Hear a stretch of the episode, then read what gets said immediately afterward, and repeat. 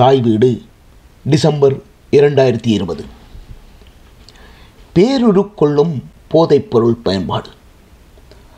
தாய் வீடு இதழ் மதுப்பழக்கம் குறித்து அடிக்கடி எழுதி வந்திருக்கின்றது. குறிப்பாக குளிர் நிறைந்த விடுமுறை காலங்களில் எங்குமே மது விற்பனை அதிகமாக நடைபெறுவது வழமை. அதற்கேற்ப மது போதையால் விபத்துக்களும் வன்முறைகளும் இக்காலங்களில்தான் அதிகளவு ஏற்படுகின்றன. ஆனால் இவ்விடுமுறை வழக்கத்தை விட மாறானதாகவும் பல புதிய சவால்களை உள்ளடக்கியதாகவும் காணப்படுகின்றது. இந்த சமகால வாழ்க்கை சூழல் தோற்றுவித்திருக்கும் சவால்களுள் போதைப்பொருள் பயன்பாடு பாரதூரமான விளைவுகளை உருவாக்க வல்லதாக அமையும் என்று சமூக ஆர்வலர்கள் கணித்திருக்கின்றார்கள். புலம்பெயர்ந்த தமிழர்களின் வாழ்வு போராட்டங்களுடனும் அதிக அளவிலான தோல்விகளுடனுமே இந்த புதிய வாழ்வுலங்களில் வேரூன்றியது என்பதை முதலில் உணர வேண்டும். போர்ச்சூழலில் அல்லது போர்க்களங்களில் இருந்து தப்பி வந்தவர்களே இந்த புலம்பெயர் வாழ்வுலத்தின் முதல் குடிகளில் அதிக அளவில் இருந்தனர். பெரிதும் பழக்கப்படாத புதிய நாட்டில் எதிர்கொண்ட சவால்கள் பலரையும் இயல்பாகவே குடிப்பழக்கத்துக்கு அடிமையாக்கியது. தாயகத்தில் சிறிதும் குடிப்பழக்கம் இல்லாதிருந்தோர் பலரும் இங்கு பெருங்குடிமக்களாக மாறியிருந்ததை சாதாரணமாக காண முடிந்தது.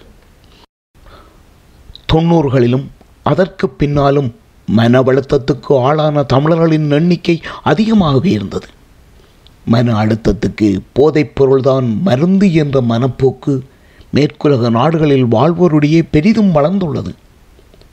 அது தமிழர்களையும் கணிசமாக பாதித்தது.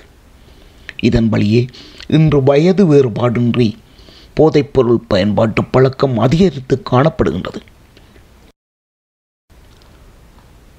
பொதுவாகவே தமிழர்களில் ஆண்களை வெளிப்படையாக போதைப்பொருள் பயன்படுத்துபவர்களாக இருப்பர். ஆனால் இன்று பல வீடுகளில் குடும்பமாக அளவற்றும் மது வருந்துவது வழக்கமாகி வருகின்றது.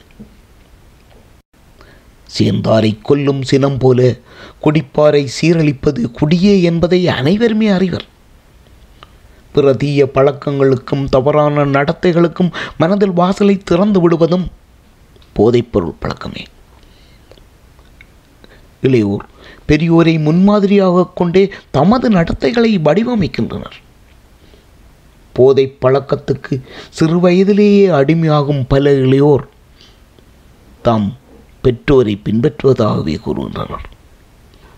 மன அழுத்தத்தையோ கவலையோ முன்னிட்டு போதைப்பொருளை பயன்படுத்த ஆரம்பித்தால் அது உடல் நலத்துக்கு கேடாக மட்டுமல்ல வன்முறைகளுக்கும் தோற்றுவாயாகிவிடும். போதைப்பழக்கத்தால் ஏற்படும் சாவுகள் அதிகரித்து வருகின்றன. சட்டத்துக்கு முரணான குற்றச்செயல்கள் பெருகுகின்றன. குடும்ப வன்முறையும் விவாரத்துக்களும் அதிகரிக்கின்றன. தமிழரிடையே போதைப்பொருள் பயன்பாடு கட்டுப்பாட்டுக்குள் வர வேண்டிய அவசியத்தை சமூகம் உணர வேண்டும். சமூகமாக ஒருங்கிணைந்து மேற்கொள்ளும் முயற்சிகளால் இக்கொடிய பழக்கத்தை கட்டுப்பாட்டுக்குள் கொண்டு வர முடியும்.